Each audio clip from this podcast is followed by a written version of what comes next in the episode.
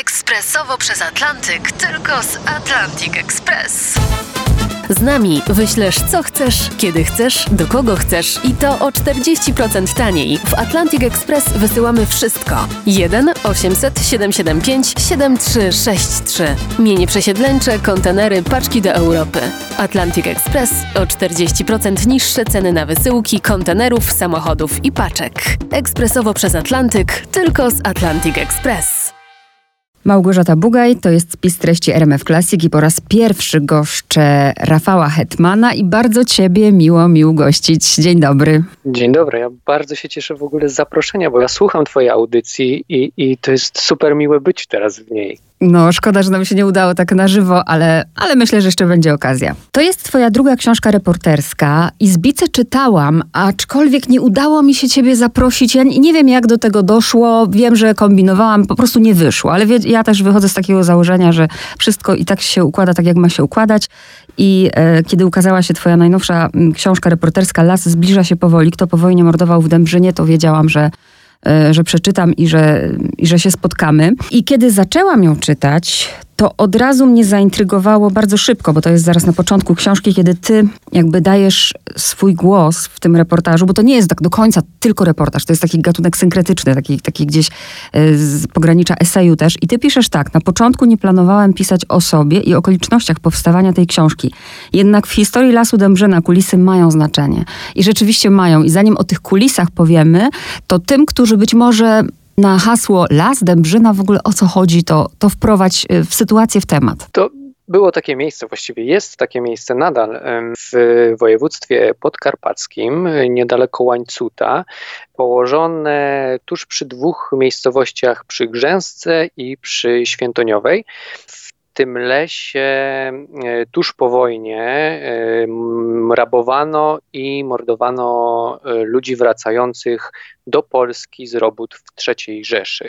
No i ja w książce trochę rekonstruuję ten proceder rabowania, próbuję odpowiedzieć na pytanie, kto właśnie mordował i w jaki sposób mordował, mm, ale też opisuję taką zmowę milczenia, która w tych okolicznych miejscowościach nastała w związku z tymi wydarzeniami, bo wiele osób po prostu wiedziało, kto mordował, a sprawcy nigdy właściwie nie zostali e, osądzeni. Ale to też jest e, właśnie taka opowieść o pisaniu reportażu. No i pewnie ten wątek pociągniesz, bo, bo, bo tak, już tak. cię interesuje. Tak, tak, sporo wątków w ogóle, sporo tutaj tematów gdzieś sobie zaznaczyłam, y, których dotkniemy. To też ja, bo ja zawsze mówię, że ja czytam książki y, i, i strasznie gdzieś tam moje ciało się odzywa. I jeżeli ja po przeczytaniu książki mam na przykład jakieś sny albo faktycznie w rozmowach z innymi ludźmi, wiesz, odwołuję się, to wiem, że ta książka była dla mnie ważna, a ja odkąd przeczytałam tę książkę, wciąż jakby zadaję sobie pewne pytania, na które wiem, że mi nie, nie dasz jednoznacznej odpowiedzi, bo, bo o tym jest cała książka, ale dlaczego ci, chciałam to powiedzieć, bo to jest po prostu dla mnie niezwykle ważne i poruszające i nawet jeżeli jedna z twoich bohaterek mówi, czy bohaterów, a panie, to tam 40 lat temu jakby pan napisał książkę, to, to miałoby to znaczenie, a dzisiaj to nie ma znaczenia, to ja wiem, że znaczenie ma i pytanie numer dwa jest takie, jak, jak przychodzą do ciebie historie? Bo to, to mnie zawsze też ciekawi, nie? Czy jako reporter, reportażysta, czy ty dostajesz temat, czy ty szukasz tematu? Jak do ciebie ten temat przyszedł? U mnie te tematy pojawiły się na dwa sposoby. Te tematy, to znaczy temat na pierwszą książkę Izbica Izbica o żydowskim miasteczku i ten drugi temat o, o Lesie Dębrzyna, bo temat Izbicy gdzieś tam krążył wokół mnie od wielu lat, bo jest związany z rodzinnymi okolicami. E, ja Izbicę znałem od dawna, jeździłem na wakacje do wsi pod Izbicą, do dziadków. E, więc e, to był temat, którego nie musiałem właściwie w jakiś sposób odkrywać, czy, czy nie przyszedł do mnie znikąd, bo on właściwie zawsze był. Oczywiście nie znałem historii Izbicy takiej, e, jak ją opisałem tak super dokładnie wcześniej, ale, ale o istnieniu Izbicy wiedziałem. Nie wiedziałem o istnieniu Lasu Dębrzyna, a z tym tematem przyszło do mnie wydawnictwo i co ciekawe, wydawnictwo zaproponowało mi napisanie książki o e, Lesie Dębrzyna jeszcze w trakcie mm, redakcji Izbicy.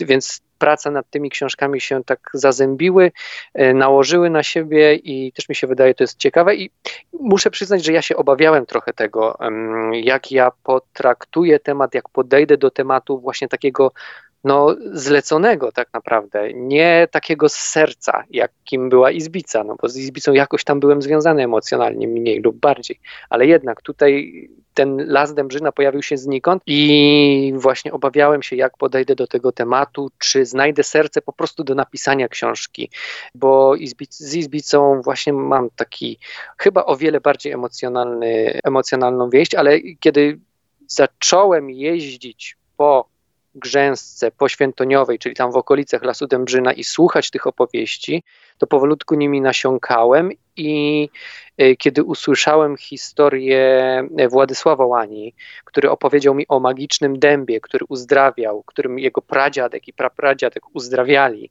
małe dzieci, to wtedy się zakochałem. E, ja już wiedziałem, że chcę opowiedzieć tę historię, no choćby dlatego, żeby opowiedzieć o takim dębie, który był nie kończąc tej odpowiedzi na Twoje pytanie, y, to y, dodam, że w ogóle, jak tak sobie myślę o zbieraniu materiałów w związku z pisaniem Izbicy i książki o Lesie Dębrzyna, to y, zdaję sobie sprawę, jak wiele zależy od przypadku, bo pytałaś o to, jak te tematy przychodzą, te te tematy na książkę, no to przychodzą z różnych stron, a te tematy na wątki w książce bardzo często wynikają z takiego totalnego przypadku, bo ja kiedy jadę jechałem do, do Lasu Dębrzyna, czy do tych okolic tam e, i chodziłem po tych wioskach i chciałem się czegokolwiek uczepić, bo właściwie nie, nie wiedziałem, czego się tam uczepić, mm, to zatrzymywałem ludzi przed domem, czy jadących na rowerze gdzieś tam po ulicy, czy, czy spotkanych gdzieś tam pod sklepem. I ci ludzie prowadzili mnie do różnych historii i z tych takich przypadkowych spotkań zrodziło się bardzo wiele ciekawych mm, opowieści, malutkich wątków, mm, ale zmierzam do tego, żeby powiedzieć, że reportaż jest y, też w dużej mierze takim dziełem przypadku. E, właśnie te opowieści przychodzą z różnych niespodziewanych stron i w niespodziewany sposób. Nie, szkoda, że nie widzisz mnie, bo ja się po prostu uśmiecham. Jak słuchasz spisu treści, to wiesz, że to jest po prostu naczelny temat Małgorzaty Buga i przeznaczenie czy przypadek. Ja nie wierzę w przypadki, nie? więc się po prostu jak zaczęłaś mówić, uśmiechałam, bo dla mnie w ogóle nie ma przypadków, nie, nie istnieją.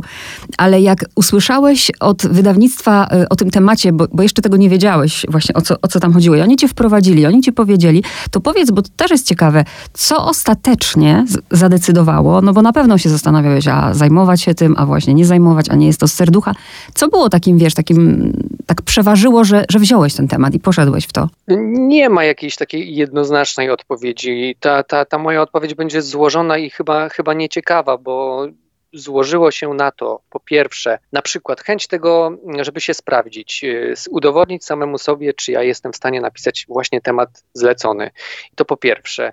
Po drugie, ja zanim zdecydowałem się y, napisać książkę, to pojechałem tam na miejsce do Grzęski, do Świętoniowej. Akurat y, trafiłem na mszę to znaczy trafiłem, no tak wycelowałem, żeby trafić na mszę, y, tą, która odbywa się w Lesie Dębrzyna co roku, mm, żeby trochę tam, no zorientować się, czy, czy rzeczywiście ludzie będą chcieli na ten temat rozmawiać. I kiedy porozmawiałem tak jeszcze swobodnie, nie, nie zbierając materiału do książki, to okazało się, że, że rzeczywiście mieszkańcy tamtych okolic będą chcieli rozmawiać i to nie jest aż tak już hermetycznie e, zamknięta miejscowość, miejscowości, które, które milczą, jak to było jeszcze kilka lat temu, więc to było kilka takich rzeczy, no a poza tym temat mi się wydał ciekawy, no to przede wszystkim, więc e, wiele czynników, nie, nie było jakiegoś takiego super przeważającego. To jest też ciekawe zawsze, że każda książka jakby, no kiedy ona już wyjdzie, staje się własnością czytelnika i podejrzewam, że zupełnie inaczej będą ją czytać ci właśnie ze Świętoniowej czy z Grząski, czy ci bezpośrednio związani z tematem.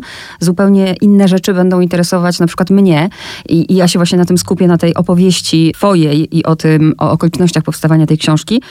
Mniej mnie zdecydowanie y, interesuje kto, chociaż padają, bo wszyscy wiedzą, prawda, kto. Bardziej sam mechanizm pamięci, ale jeszcze raz tu podkreślę, żeby to wybrzmiało, że wątek żydowski tutaj się oczywiście pojawia, bo pojawiają się bohaterowie. On nie jest jakby najważniejszy. najbardziej tragiczne w, w, tym wszystkim jest to, że jesteśmy po wojnie. Ty o tym, ty, ty na to nawet wskazujesz, nie? że nam się wydaje, i tak się też uczyliśmy w szkole historii, że jak jest 45 rok, to jest koniec wojny i teraz już jest cudownie, pięknie, Polska w odbudowie, a ty pokazujesz zupełnie ciemną stronę właśnie tej rzeczywistości, że to sąsiad morduje sąsiada. I to uwaga, Dlaczego? Dlatego, no właśnie. Sami w ogóle trudno powiedzieć dlaczego, bo takie szczegóły właśnie dotyczące tych morderstw, one, no już nie jesteśmy w stanie ich odtworzyć. Yy, przetrwały w jakichś zeznaniach, w jakichś opowieściach, często zniekształconych, więc możemy się tylko domyślać, że to były yy, morderstwa na tle rabunkowym, a ten rabunek to, to były naprawdę no z dzisiejszej perspektywy rzeczy mało wartościowe, które no, dziwiłyby nas, że dla takich rzeczy dzisiaj można to, to znaczy, dzisiaj dziwiłoby nas to, że dla takich rzeczy można było zabić, bo mówi się, że tam były jakieś lepsze buty, jakieś lepsze ubrania, e, zegarek może. To nikt nie wwiózł wtedy majątku, zwłaszcza kiedy wracał z robót w e, III Rzeszy. To nie jest tak, że nikt o tym nie wiedział, bo i władze komunistyczne wiedziały, tylko miały swoją narrację i, i, i, i, swoją potrzebę tej historii. Powiedz, to, że dałeś właśnie pierwszą osobę, czyli siebie dałeś w tej opowieści, zdecydowałeś, bo tak jak mówisz, w ogóle tego nie planowałeś, to wyszło w trakcie, tak? I ty wtedy też zdecydowałeś, że to nie będzie li tylko reportaż? Tak, to mm, w ogóle nawet y, dzisiaj, już w 2023 roku, po napisaniu tej książki, mam takie refleksje, że ten reportaż, w którym to reporter jest bohaterem, ale nie dlatego, żeby pokazywać się, jaki to jest nieustraszony i, i przenikliwy, tylko y, reporter robi z siebie bohatera, żeby coś pokazać, wejść w temat głębiej, pokazać jakiś inny poziom tej historii, myślę, że właśnie taka narracja reporterska jest dużo ciekawsza, przynajmniej dla mnie teraz, i po napisaniu książki, i kiedy myślę o pisaniu w ogóle,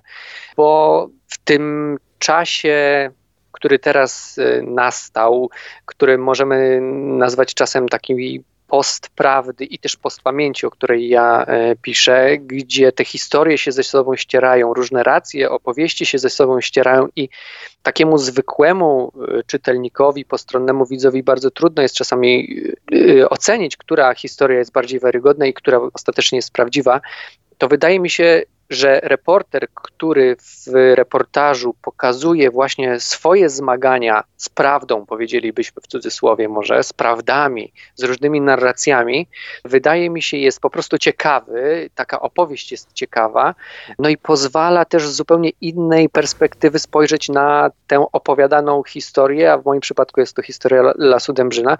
Wydaje mi się, że reporterzy mogą teraz, właśnie w tych czasach y, post pamięci postprawdy sięgać po takie narracje, bo one chyba lepiej tłumaczą, jaki jest zbudowany świat albo ten mikroświat, który reporter sobie wybiera do, do opisania.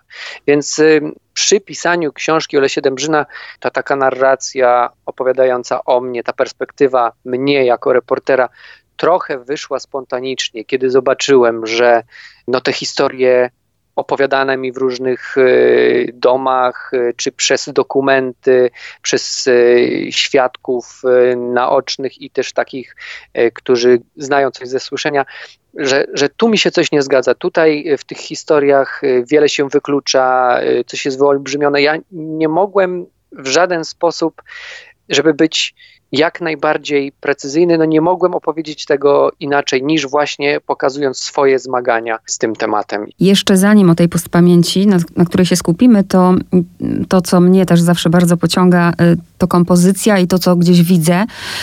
Y, mianowicie tych bohaterów masz tutaj więcej, bo ty jesteś jednym z bohaterów. Y, mamy też właśnie Józefę, mamy Władysława.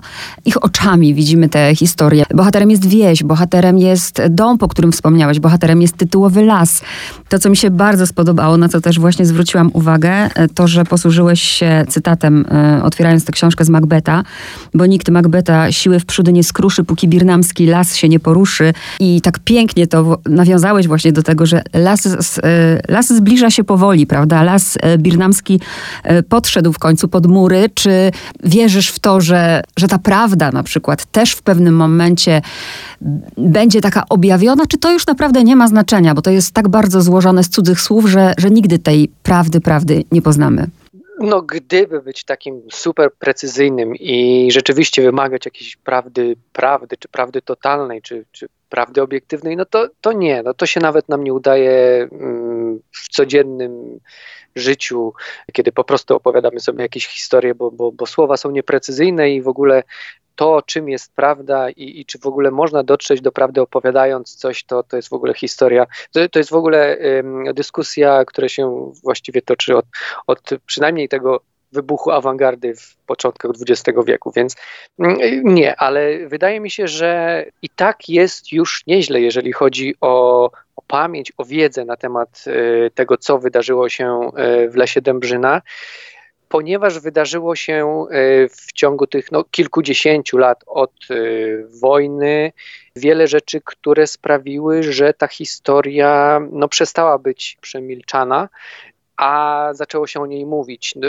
przełomem na pewno był upadek komunizmu i pojawienie się wolnych mediów, a w związku z tym możliwość opowiedzenia tej historii przez no na przykład dziennikarzy. Tam pierwszym takim dziennikarzem, który się pojawia na miejscu jest Jacek Szwic z lokalnej gazety, który pierwszy opowiada publicznie w gazecie takiej wojewódzkiej o tym, co zdarzyło się w Lesie Dębrzyna. Tam jeden z mieszkańców mu tę historię przedstawia i, i powstaje taki reportaż. I później po Jacku Szwicu przyjeżdżało mm, na miejsce albo pisało o tym miejscu wielu dziennikarzy, dziennikarek. Później pojawiły się też dwa filmy dokumentalne, a właściwie jeden taki konkretny, czyli y, Nie sądzić. No a później pojawiła moja książka, więc już ta zmiana jest. Ja też o tym piszę trochę w książce, że ludzie dzisiaj, z którymi ja się spotykałem w roku 2021-2022, o wiele chętniej mówią niż y, mieszkańcy,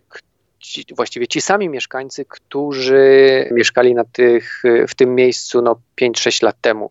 Chętnie o tym opowiadają, bo już się mniej boją, już ten czas upłynął jeszcze bardziej, już widzą, że można mówić, że nic się właściwie nie dzieje, kiedy się o tym mówi, bo już ktoś tam powiedział w gazecie o, o tym lesie, już jest msza, więc na tą mszę przychodzi bardzo wiele osób do Lasu Dębrzyna co roku, pierwszą niedzielę e, września, więc to, co się wydarzyło w lesie Dębrzyna jest obecne, mimo że oczywiście może nie wiemy, kto dokładnie i w jaki dokładnie sposób e, dokonywał tych morderstw i rabunków, to tak jak pisze gdzieś tam na końcu książki, to, to sedno zrozumienia tej historii, że brat zabił brata, czy, czy swój swojego i że istnieje zbrodnia bez kary, to ta nauka, która jakby jest chyba najważniejsza, która wypływa z tej, tej historii, to ona się odbywa, ona się dzieje i na pewno jest lepiej niż kiedyś. Mm-hmm. I Dębrzyna to przede wszystkim jest symbol, bo tak jak zresztą bohaterowie twojej książki mówią, a panie, to nie tylko tutaj się działo, to się działo w wielu innych miejscach, a ja jeszcze wrócę do tego Macbeta, bo to jest dla mnie takie bardzo ciekawe, że, bo Macbeth, w ogóle uwielbiam Szekspira, a Macbeth jest przecież y, takim opisem, takim studium y, przypadku zła. I mam takie wrażenie, że ty w tej książce też to y, chciałeś zrobić, czy Macbeth należy gdzieś tam, wiesz, y, czy Szekspir albo Macbeth y, Szekspira szczególnie y, jest ci bliski? Nie, raczej nie, ale tutaj leżał jak ulał. No, no, no mhm. przyznasz, tak. pasuje to idealnie i mimo, że w samym tekście nie ma żadnego odwołania do Macbeta, tylko jest ten cytat na początku, to też y, czytelnik znając Macbeta, tak. będzie mógł sobie tę książkę odczytywać przez pryzmat samego cytatu albo Macbeta, szukać jakichś, no właśnie, paralel, jakichś Tak, linków, tak, tak. I tak właśnie zrobiłam, dlatego to mnie, właśnie mówię, każdy, każdy znajdzie coś, coś innego, nie? I to, to mnie bardzo przyciągnęło do, do tej książki.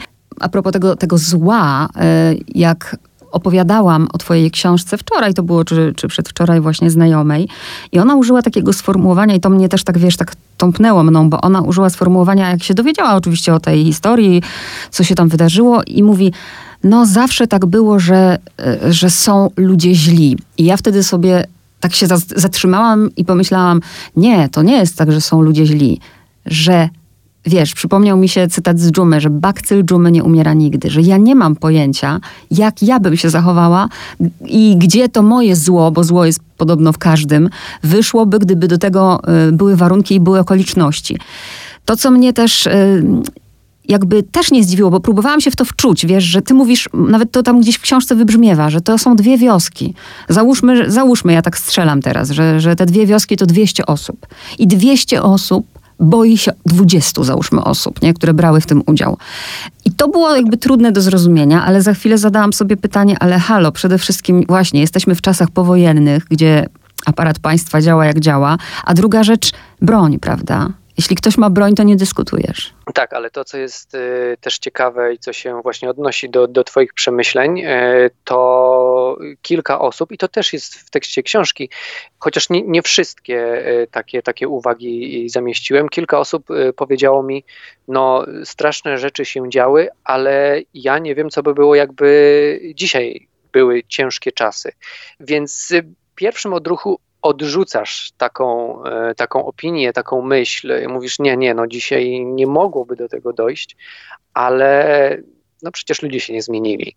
Nigdy nie wiadomo, jak byśmy się zachowali w różnych sytuacjach. Tak. I też chyba, jeżeli chodzi o to właśnie zachowanie się w różnych sytuacjach, to chyba jednak lepszą książką, żeby się nad tym zastanowić, jest Izbica, bo tam wielu bohaterów, właściwie nie wiem, dwoje bohaterów jest takich, którzy są wyłącznie dobrzy przez całą książkę, przez całą Izbicę, Izbicę i dwoje, którzy są wyłącznie źli, a reszta pływa, jak ja to mówię, między tym dobrym a złem. Na początku książki jest ktoś, komu współczujemy albo komu kibicujemy, e, żeby mu się na przykład nic nie stało, a później on robi coś, co no, jest przynajmniej dwuznaczne moralnie, albo po prostu dziwi nas, bo jest y, bardzo złe.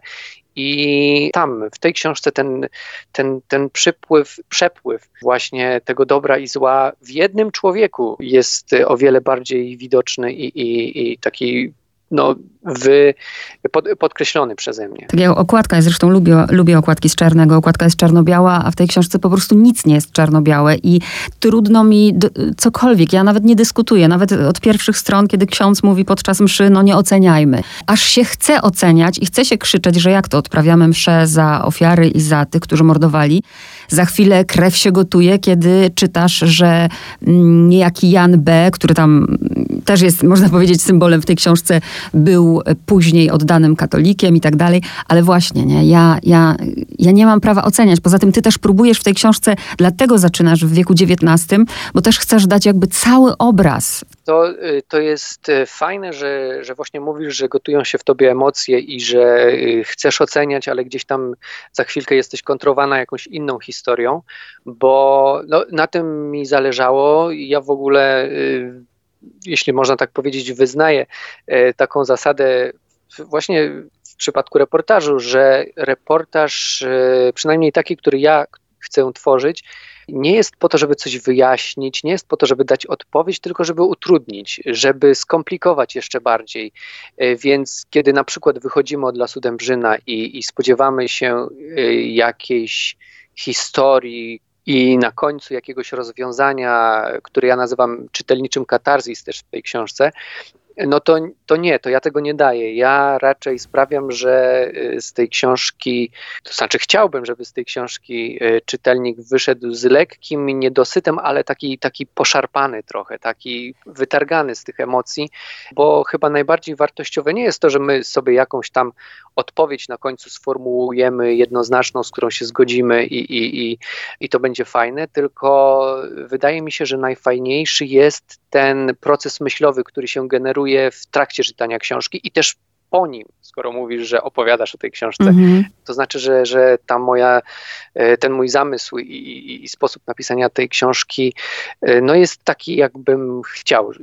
Działa tak, jakbym chciał. No i właśnie ta, wiesz, takie też skojarzenie z cudowną książką sprzed dwóch bodajże, czy trzech lat, już teraz nie pamiętam, ale po prostu zafascynowana jestem tą książką i też jak czytałam twoją, od razu mi tamta przyszła do głowy. To jest y, Pamięci Pamięci Stiepanowej. Czytałeś? Czytałem.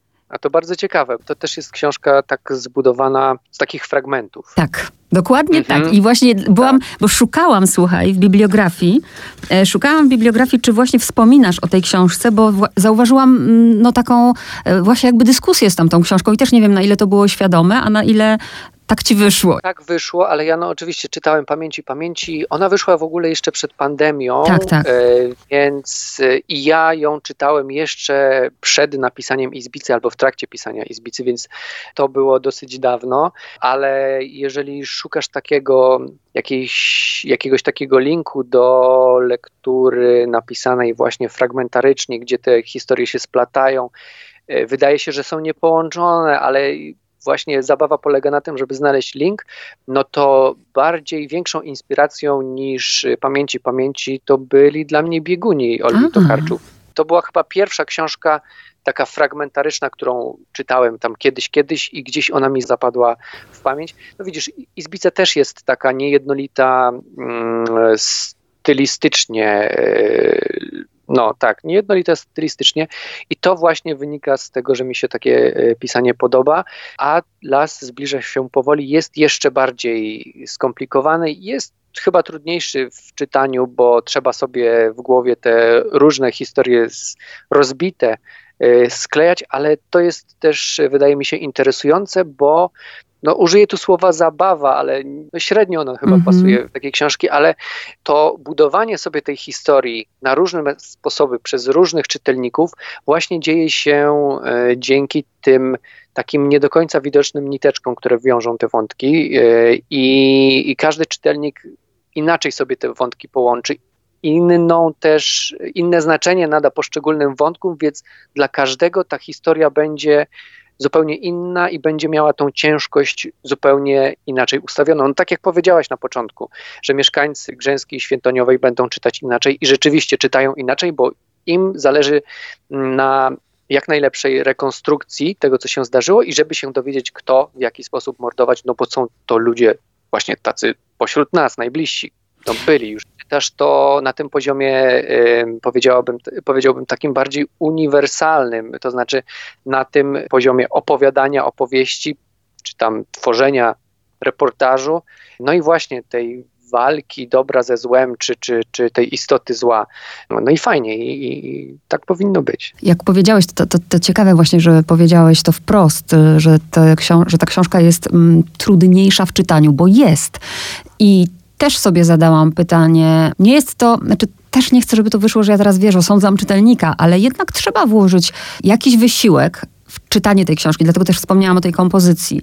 I też to jest dla mnie ciekawe, czy ty, tworząc taką historię, czy ty bardziej myślisz o sobie, w takim sensie, żeby to było dla ciebie ciekawe, dla ciebie do tworzenia, czy właśnie, mm, no bo wiesz, jak się teraz tworzy literaturę, to bardzo często jest po to, żeby się dobrze sprzedawała i żeby to, była, y, żeby to było, wiesz, lekkostrawne, nie? Chociaż historia jest ciężkostrawna. Rzeczywiście, jeżeli chodzi o to pisanie dla siebie, to jestem coraz bardziej no właśnie skupiony na tym, żeby mi się podobało. Kiedy pisałem Izbice, Izbice, bardzo często zastanawiałem się, jak to się będzie czytało jakiemuś tam wyimaginowanemu czytelnikowi, albo czy to się w wydawnictwie przyjmie, bo jeszcze nie wiedziałem. Ja wysłałem praktycznie całą gotową książkę do, e, do Czarnego, e, bez pewności, czy, czy, czy będzie chciało Izbicy wydać, więc tam było trochę tego myślenia, ale też dużo rzeczy zrobiłem e, po swojemu, takich wtedy myślałem, że ryzykownych, ale teraz przy tej drugiej książce po pierwsze już byłem odważny, odważniejszy, no bo to Czarne zaproponowało mi y, wydanie, więc wiedziałem, że no,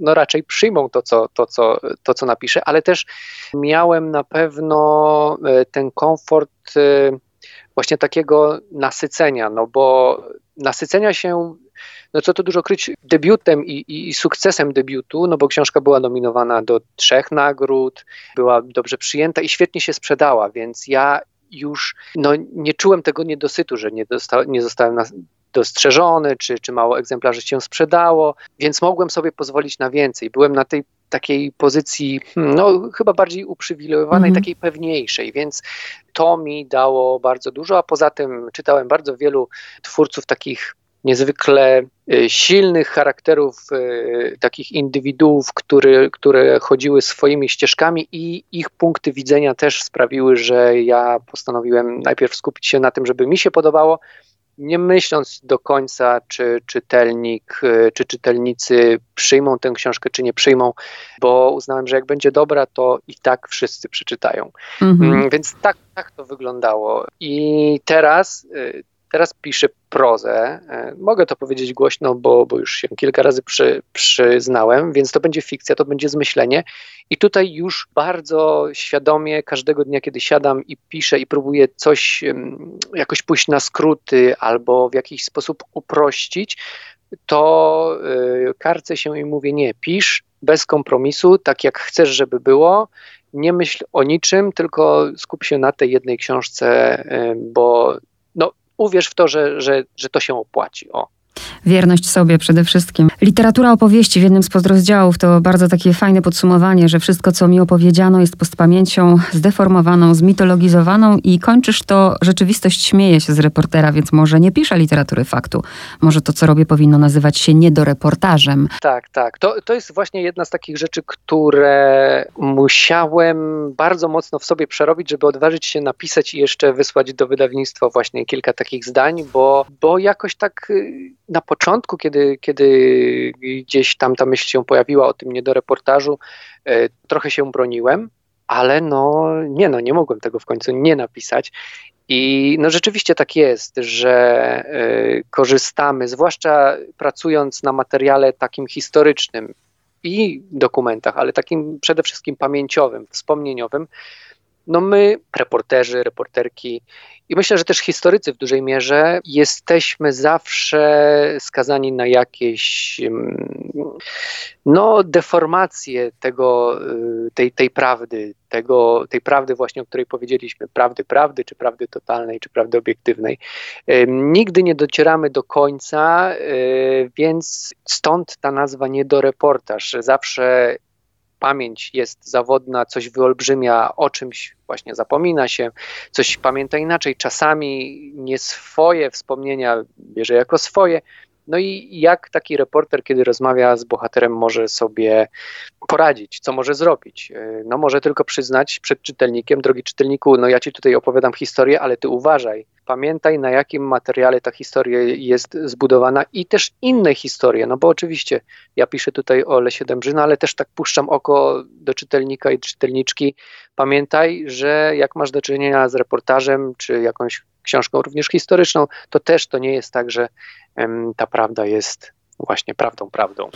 No i najmocniejsze zdanie dla mnie w tej książce, y, z którym mnie zostawiłeś, to jest właśnie, czy potrzebujemy nazwisk sprawców i ofiar, żeby przestraszyć się samych siebie. O tym jest właśnie dla mnie y, ta książka. No to, to super, to dobrze, że, że to zdanie ci zostało, no bo to jest y, jedna z takich najważniejszych myśli, które, które gdzieś tam chciałem zaszczepić w głowach czytelników. I i chyba nie będę dopowiadał, mm -hmm. nie będę nie rozwijał, bo to jest, e, tak. tak jak mówię, cała zabawa w tym, żeby samemu sobie to wszystko rozwinąć, zwłaszcza, że to, to zakończenie książki jest e, takie otwarte i skłania do, do, do poszukiwań przynajmniej różnych, już nie tylko związanych z Dębrzyną, ale myślę, że z innymi e, podobnymi tematami. Powiedz tylko na koniec jeszcze, ile razy byłeś e, w tym lesie? Ciekawi mnie na przykład to, jak pojechałeś tam na początku, co czułeś, a jak pojechałeś tam e, na końcu, kiedy już no, miałeś tę całą wiedzę i, i całą tę książkę. Co się czuje, jak się stoi w tym lesie? Wiesz co, wiele razy byłem, nie, nie, pol, nie policzę tego, ale hmm, Wiesz co, chyba to nie jest tak, że, że się czuje coś wyjątkowego, jednak no znowu to, to nie jest takie, hmm, jakby to powiedzieć, romantyczne, e, w takim sensie, że ja jestem w pracy, skupiam się na zadaniu, więc chyba to, co być może e, czytelnik e, później czuje, odczuwa jako coś, nie wiem, metafizycznego, to w tekście, to to się właśnie dzieje wyłącznie w tekście yy, za sprawą słów, a nie jest chyba moim doświadczeniem. Nie zastanawiałem się nad tym, ale to jest tak, że kiedy przyjeżdżam i, i rozmawiam też na trudne tematy, bo i Izbica i e, Las y, to są trudne tematy, to rzadko ulegam emocjom. Jestem skupiony na rozmowie, czasami oczywiście na trudny temat, czasami bardzo emocjonalnej, ale jestem skupiony bardzo mocno e, na tym, co mam zrobić. No bo tak jak mówię, jestem w pracy i mm, tak samo jest, kiedy piszę, kiedy odsłuchuję e, nagrane rozmowy albo gdzieś tam je wygrzebuję z dokumentów. Raczej robię to na chłodno, bo gdybym uległ emocjom, to ten tekst by popłynął i, i nie byłby taki, jakbym chciał, więc chyba, chyba znowu rozczarowuję trochę odpowiedzią. Nie, absolutnie. Widzisz, to jest to, że nie mam oczekiwań, więc mnie nie rozczarowujesz. Ale na koniec zadam ci takie pytanie. W takim razie, no książka już jest wydana, ludzie pewnie do ciebie piszą, dyskutują, odbywają się spotkania autorskie. Jak, jakaś, jakaś jedyna taka sytuacja, jakieś twoje takie zadziwienie e, związane z tą książką, nie wiem, ktoś do ciebie podszedł, o coś zapytał, coś ciebie zmroziło. Masz jakąś taką rzecz, czy też nie? Hmm, wiesz co, na przykład niedawno napisał do mnie pan, który, którego rodzina pochodzi z okolic Grzęskiej ze Świętoniowej, który w jednym z potencjalnych sprawców rozpoznał swojego dziadka albo prapradziadka, już, już nie pamiętam. No i podał mi wszelkie informacje na swój temat i, i prosił o potwierdzenie, czy to chodzi właśnie o, o jego właśnie dziadka czy pradziadka, bo ja nie podaję pełnych nazwisk, tylko inicjały nazwiska i imię. No i ja mu potwierdziłem, że tak, że tu się jakby wszystko zgadza, imiona rodziców, data urodzenia i tak dalej, i tak dalej. No i ten pan był po pierwsze bardzo poruszony, a po drugie powiedział, że będzie starał się tę historię rodzinną odkopać, bo w rodzinie się milczało na ten temat, mm -hmm. na temat tego, ta osoba robiła w przeszłości, ten, ten, ten krewny. I to było jedno z takich e, no, ciekawych, e, ciekawych doznań, spotkań, no wirtualnych. Ale to jest, powiem ci, jak o tym opowiadasz, to aż no, próbowałam sobie siebie postawić w tej sytuacji. To jest trudne, to, to można powiedzieć od razu, jeszcze dopisać kolejny wątek tej książki, że to jest też książka o tym, jak niesiemy na swoich plecach przeszłość, o której nawet nie wiemy. No, miałem podobną sytuację, jeżeli chodzi o Izbicę, bo też napisał do mnie pan, który w jednym e, z mężczyzn, którzy zostali e, skazani za e, kolaborację z Niemcami i zabójstwa Żydów właśnie w Izbicy, rozpoznał też krewnego swojego i jakby ten sam schemat, historia rodzinna, o której się nie mówiło, ten pan teraz odkopuje tą historię i, i próbuje się więcej dowiedzieć na temat tego krewnego, więc no rzeczywiście tak jest, że no niesiemy trochę na barkach tą przeszłość rodzinną, ale to też jest y, pytanie i pytanie chyba na całą książkę, na wiele książek może nawet, czy to jest dla nas ciężar, czy to jest może, hmm, no nie wiem, jakaś okazja do nauki? No tak sobie dywaguję po prostu. tak, to, to, pytanie już zostawiamy. E, ja tylko powiem, Rafał Hetman, Las zbliża się powoli. Książka nie tylko o tym, e, kto po wojnie mordował w Dębrzynie, ale książka e, właśnie o tym, czym jest pamięć, postpamięć, książka o tym, jak, jak właśnie napisać o tym, co, co jest zbudowane z cudzych słów. Także można powiedzieć książka matrioszka, czyli taka szkatułka, w każdy, jakby w każdy znajdzie w niej to, czego będzie szukał. Bardzo Ci dziękuję za rozmowę. Bardzo dziękuję.